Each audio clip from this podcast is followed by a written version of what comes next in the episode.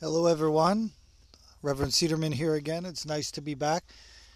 I've been thinking about uh, a kind of good teaching that perhaps is a little bit um, of a challenge uh, because I want to challenge some misconceptions um, that, you know, perhaps even myself of being and studying Buddhism when I was younger. When I first came to Buddhism, some concepts that are easily kind of shared and pushed in a lot of uh, you know, temples and groups, etc. And I wanted to, you know, I through all of my study and and practice have been shocked because a lot of times what people are teaching, and this is of course in accordance with what Nichiren and Shonin's issues were, is not Buddhism.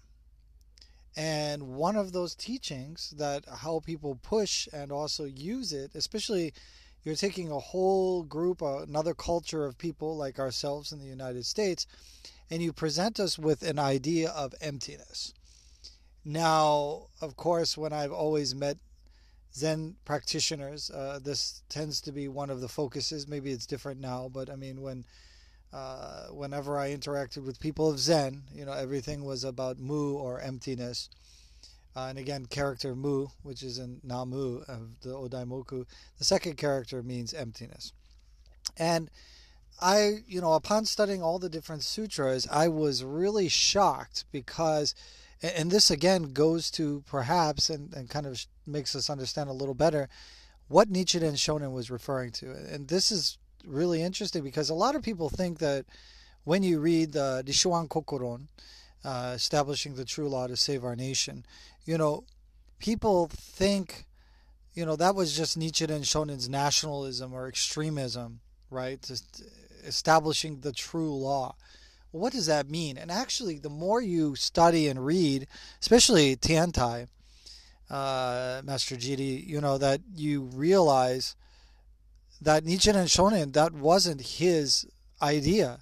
And again, that shows that he was a reformer because he was trying to go back to the basics, the basic form, the kata of Tendai, in which, if you looked at Tiantai, uh, Tendai in Japan, during the medieval times, uh, it, it, really went off the rails, which, of course, mixing with uh, and taking on um, almost identical behaviors and, and practices as Shingon, right, that were not based on the Lotus Sutra.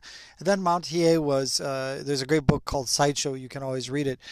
There were just so many practices on the mountain that were all these secret initiation, they call it uh, kuden, or orally secret transmission. So you had to kind of be brought into the brotherhood, so to speak. And this was a major thing going on at the time that Nichiren Shonin was there. And when you hear Nichiren Shonin calling out particular branches of Buddhism, and again, you know, a lot of times their founders focused on specific, especially during the Kamakura, the Kamakura era during Nichiren Shonin's time, they focused on, how do you say, they called them one practice schools, where Tendai was this really great big boat of all these different practices and teachings, and basically uh, practitioners like Dogen, like Nichiren Shonin, uh, like a Shinran Shonin, uh, they devised single practices rather than these uh, kind of Buddhist institutions. They were kind of fighting that.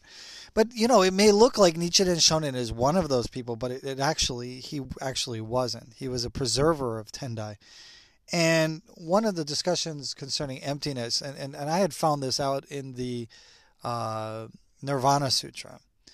And in the Nirvana Sutra, which is, of course, it's categorized with, with the Lotus Nirvana in the five periods, right? If you read that, it actually says that the idea that if one holds simply the idea of emptiness, that that's a heretical teaching and that is absolutely not the teaching of the Buddha, which is really fascinating. So, in the Great Cessation and Contemplation Sutra, the Makashikan of Nietzsche of uh, Master Tiantai, it states here, uh, in when he's talking about the clarification of what it means to transgress the precepts. So, you have the precepts. What does it mean to be transgressing the precepts? Because a lot of people just, you know, um, think that transgressing the precepts uh, are very, how do you say, simplistic, in a simplistic way. But actually, he goes into this really long teaching that there are these many aspects that even thought uh, is a way of breaking the precepts or the um, vow to the Buddha in, in practicing the tradition. And, and one of the things of that is they go through a whole bunch of different um, practices, such as even uh, the idea of even uh, passions arising in the mind, uh, finding evil teachers, evil contacts, etc., etc. But actually, he has a really big part. You know, they talk about meeting an evil teacher, uh, understanding evil dharmas, which means evil teachings. You know, and also the many, many different kind of ways that ones can transgress their practice. But it's interesting because he speaks specifically about the wrong views. That actually having the wrong view is where most people uh, will break the precept. And one of the wrong views that he specifically talks about is the incorrect view of emptiness. And I remember, you know, going and studying at Zen monasteries. And again, this was not necessary because ten I believe ten, uh, Zen at its root, if taught, you know, especially those practitioners who studied at Mount Hiei, um, and this is not speaking and generalizing, but uh, that they that the Lotus Sutra should be the root of their practice, in order to keep them uh, from having a mistaken view. Because what Nichiren Shonin was calling them Zen devils was that he believed that it was a, a mistaken view, and actually this is I believe that this is where he got those um, those concepts. So it wasn't his discretionary idea or disdain or, or prejudice against Zen uh, because it happened to be another one of the major sects at that time. But it talks about the idea that the, that mistaken views. You should know that a mind with such mistaken views is to be greatly feared. That one with mistaken views is perhaps one of the most dangerous um, offenses and the ways that we transgress Buddhism. Because, you know, why is that so? It says if it is realized that the four major prohibitions and the one who transgresses them are all empty, and even the five grave offenses are also empty, then why would one not go ahead and commit these grave offenses? So this is idea, of course, the idea. This is the mistaken view of emptiness sunyata uh, drishti. So, and this becomes extremely powerful. And they state, and there will remain no restraint with regard to your actions or in hurting others. And actually, I believe that this is what, uh, you know, I, I think most people, when they practice Buddhism, you know, we're, we again don't go into Buddhism uh, with our whole heart. People go into Buddhism because they they feel it is simply a um, option, another option in beliefs uh, to uh, perhaps the Abrahamic religions that they grew up with, uh, or whatever culture or tradition that they grew up with. That it's it's an optional thing, and that they actually just take bits and pieces, and of course they interpret it, and then even as we can see, because obviously there's I, I have a I have a very close acquaintance that is a Zen teacher, and he understands this properly because that is why I'm very thankful I got a chance to talk to him about it. But yet, this idea of beat, beatnik Zen, which uh, came about in the 60s, which you look at the cultural kind of revolution in the United States in the 60s, was about, you know, uh, tuning out, you know, just letting things go, not letting, you know, that the world's going to end, it's going to spin, it's going to keep turning, you know, like a lot of 60s songs.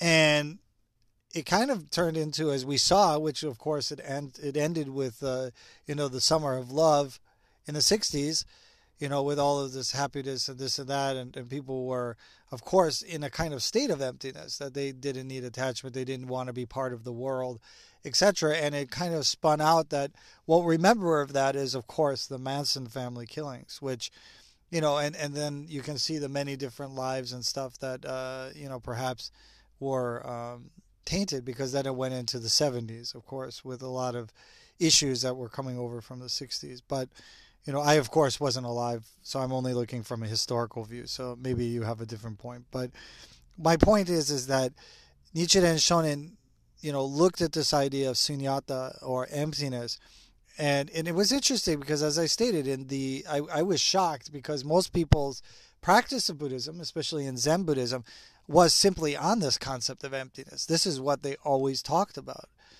And uh, that's why whenever I would use a sutra or quote sutra or a practice, they would say that's empty. You're attached. Why do you, why do you need that? You know that kind of thing. That actually you could see, whereas it was saying this mistaken view of, of emptiness becomes so powerful, and there will remain no restraint with regard to actions or in hurting others, because actually what the Buddha says is that this this concept of emptiness is a heretical view. It's not the uh, view of the Buddha because we see that in Tiantai Buddhism as referred to the threefold truth, and that was basically referenced Master Tiantai from Nagarjuna and uh, Nagarjuna, and so therefore, you know, it it you know all the different traditions have a different outlook on it, but I'm going to only speak, of course, from Tiantai and and uh, Nichiren Buddhism because I, am not a I'm not a spokesperson for that because uh, you know this is what I've come up with. So if you have a different way of looking at it, absolutely I understand. And the threefold truth was simply that there is emptiness. That's one aspect. That if you only focus on that, then you're unable to really understand the middle way, right?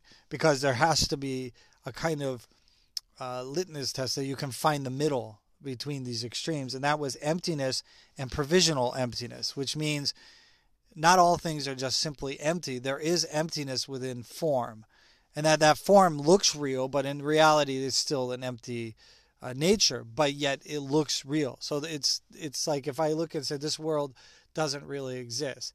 Master Tiantai would say, well, there's physical manifestations by causes and conditions, right?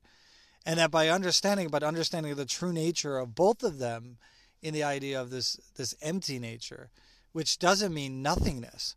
You know, again, when somebody said emptiness, it's potentiality, and that's potentiality for change. So one great teacher taught me, you know, a very simple way of thinking of emptiness with a fist. So if you have a fist and you make a fist, go ahead and make a fist. That's something. That's a fist. And then if you open it, it's no longer a fist but it still has the potential to become a fist. That that's the kind of idea of emptiness and provisional emptiness. And then between the both of them, the third way is that is how we come to understand properly the middle way. So what Master Tiantai is saying is that actually if we don't use this threefold truth, then to understand emptiness and to understand the middle way, because it's not about the attachment to the emptiness, it's about understanding the middle way of the Buddha this is how we go about it. And that if we don't do it properly, then we will, of course, fall into incorrect views. So it says, those who have no restraint are like people with no king or queen to restrain them. People with such a mental attitude are like people who do not admit that they have a king or a queen, and yet because they cherish their own bodies and lives, they do not assassinate the king, because if they did so, their bodies would be crushed and their lives put to an end. This kind of ignorant view of emptiness does not truly empty your body and life, but is a selfish cherishing of your body and life, and does not empty the authority of the king. If you are not able to realize truly the emptiness of oneself and the king, see, that's the idea of the true nature of emptiness and the and the uh, provisional, the king. How can you deceive your father and mother? Be careless towards the teachings of the Buddha, and then say that the four major prohibitions and the five grave offenses are empty. Well, they're talking about the prohibitions or the things that the major ones that we're not to do that destroy your Buddha seed, and the four and the five grave offenses, which of course are the major major ones which destroy Buddha nature, and the prohibitions being within the sangha. It should be known that such people are not able to perceive their own faults, that is, their attachments to emptiness, such people cannot even perceive what is near, let alone what is far away. And they're using that, of course, uh, dual, you know, dual type terms to talk about the threefold truth. In that, understanding what is near emptiness, but also understanding what is far the provision, the provisional uh, nature or state of emptiness. Yeah? That's really important. Uh, to reject the Buddha's prohibitions by a mean of evil view of emptiness is to break the legalistic precepts. the Sam, uh, the Samvara Sila. Uh, sila means uh, precepts. For the mind to be disturbed by the mistaken view of emptiness is to break the precepts that accompany samadhi. To be strongly attached to your own views is to break the precepts of emptiness. To defile the good intentions of others is to break the precept of conventionality. To not believe that the mind of mistaken views is equivalent with vain voidness, or that the Buddha Dharma is ultimately pure, is to break the precepts of the middle way. And I guess, and, and again, it, it, it, it says that this is not the precepts of emptiness, this is the precepts of the middle way. And what it's saying is that, and, and this is how it actually manifested. So, there are actually some schools within Zen schools um, that basically have this idea of emptiness as a kind of um, nothingness. Uh, not with the idea of potentiality, but that it's just simply empty. And it's it's fascinating because when we look at that, we we uh, we look at that we don't have any inter, you know, that everything doesn't have meaning. So I remember sometimes uh, people would really attach. This is just my view, my experience from you know studying uh, Zen in the United States, and that that people would constantly rationalize and use this view of emptiness to not be attached to perhaps uh, any how do you say observance or uh, negative emotion or feeling that they used emptiness is a way to justify bad behavior because they weren't attached to it. But yet it's interesting because in the Master Tiantai's teaching, it says specifically, and this also, of course, they use the idea of uh, even Confucianism, the idea of someone who is really wishing to attain enlightenment really needs to have a disdain for evil. And it talks very specifically what evil is, because you'll sometimes to go into communities where they don't believe that evil is real. So that would kind of that would be a mistaken view of emptiness. That if they just thought evil was emptiness, because this turned into a kind of uh, belief in medieval Buddhism where you had people basically. Uh, maybe it's a. I, I'm not a psychologist, but in a way of a sociopath, that they have no emotional, um, you know, awareness and, and that they have no empathy or anything because all of those emotions and that would be seen as emptiness, right? And therefore nothingness.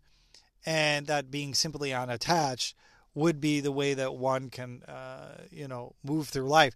This is a very selfish way of thinking. And, and as he's saying, this moves you farther away because ultimately with this mind you will break the precepts because the precepts are for somebody who sees very clearly what is beneficial and what is not beneficial and, of course, that is what Buddhism specifically says. So, you know, that's why the beginning of Nichiren Shonin's writing, he says, you know, there are other traditions that are not Buddhist traditions. Master Tiantai says it too, such as Confucianism, Taoism, etc. And Confucianism allows us to kind of set the base for Buddhism to grow because if you have a bunch of people who don't, narcissistic type people, I guess that would be the antithesis of narcissism, behavior, right? That the idea that they don't have any connection to other, they don't have any kind of, uh, how do you say, contemplative behavior, awareness of self, etc., and that everything is empty, including good and bad actions. Uh, and of course, in response to other people, that actually he believed, and he says that Confucianism sets the moral ground for society, because that's basically what Confucianism is. So as you can see, you may be shaking your head right now, going, "Yeah, you know, when I visited the Zen group, that's what they were talking about, and that kind of everything was about emptiness, and and it, it can very much seem like an avoidance, you know, where you can, in a way, bring yourself, eh, you know, again, I think it's a form of narcissism, because a narcissist really can't empathize with other people, right? Because you know but the only thing about a narcissist is that they probably have a sense of self. But i mean even if you didn't have a sense of self you know it may be incorrect it may be faulty but that you know they lack empathy. But this is even saying the idea of a sense of self so that there were practitioners of buddhism that would go around and do all kinds of atrocities. And these were even Tendai monks in and saying that they were still upholding the precepts because there was this there's a theory called of hongaku where one doesn't have to observe the precepts and that in one's Buddha nature the precepts are already uh, fulfilled and that one doesn't have to practice or study. This is another thing that Nichiren Shonin was fighting. So, you know, Nichiren Shonin was standing up, and that's why it's a reform. He's a reformer uh, and a more of an orthodox than other other people during the Kamakura era, in that he was absolutely reforming Tendai. And it says, it should be thus it should thus be known that a mind with a mistaken and one-sided view of emptiness is to be greatly feared.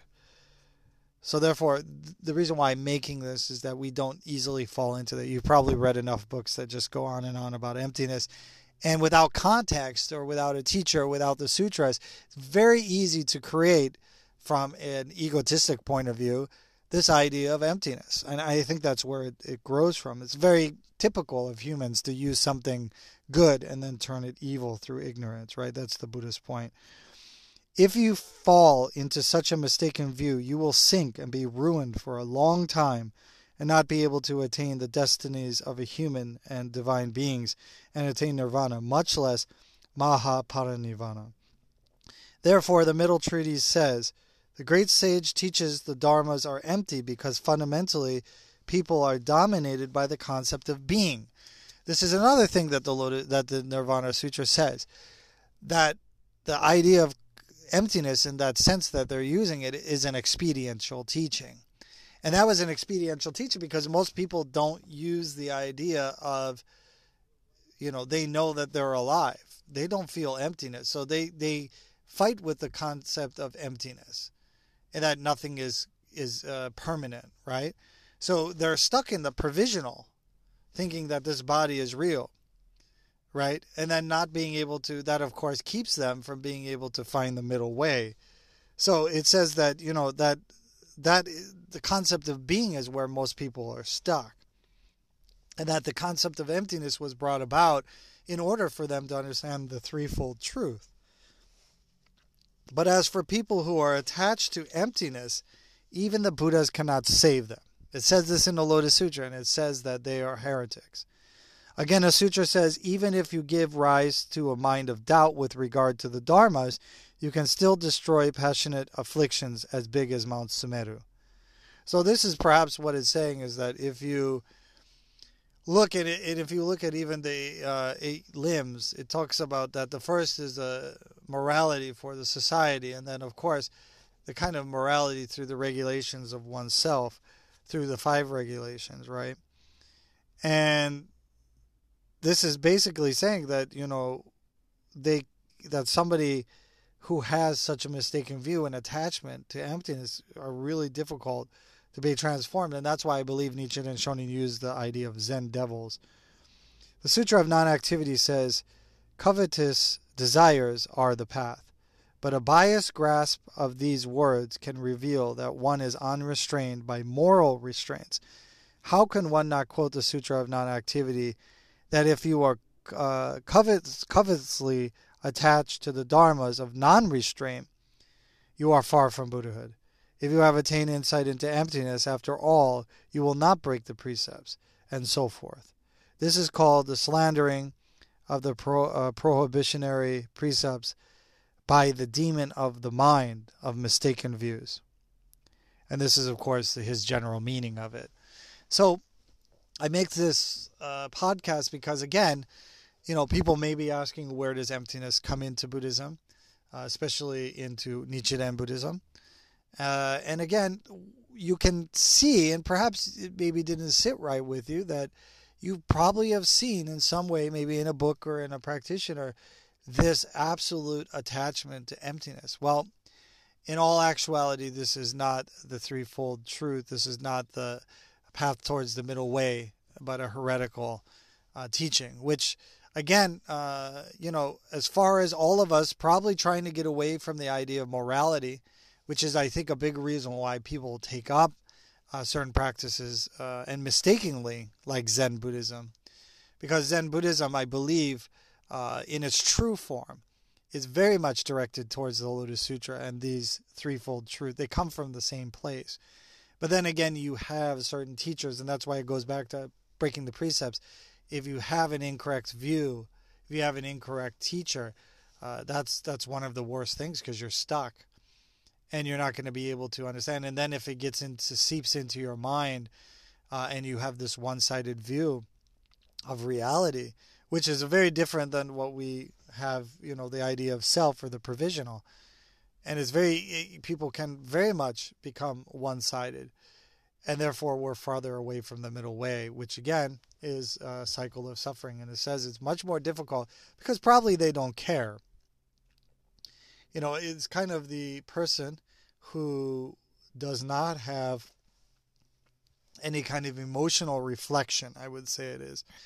Um, you know and and a lot of times you know to be to be believe to believe i believe the majority of people these days are, are very much lacking even the concept of emptiness or the emotion or experience of empathy.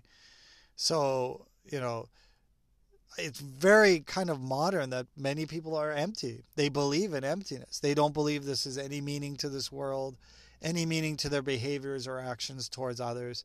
Uh, and in the end it doesn't really mean anything.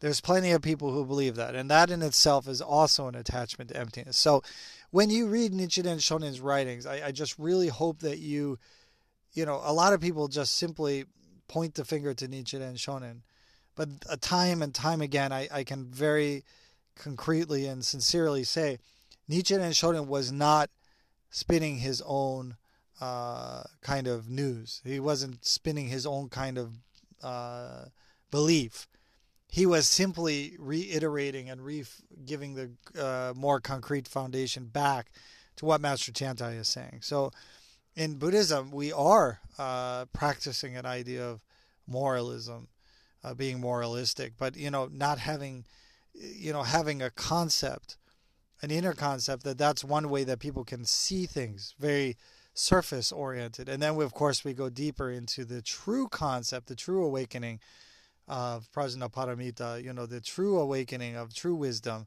into Kanjin. That means seeing things correctly, seeing the mind correctly. Therefore, as we see the mind correctly, we ultimately follow the middle way.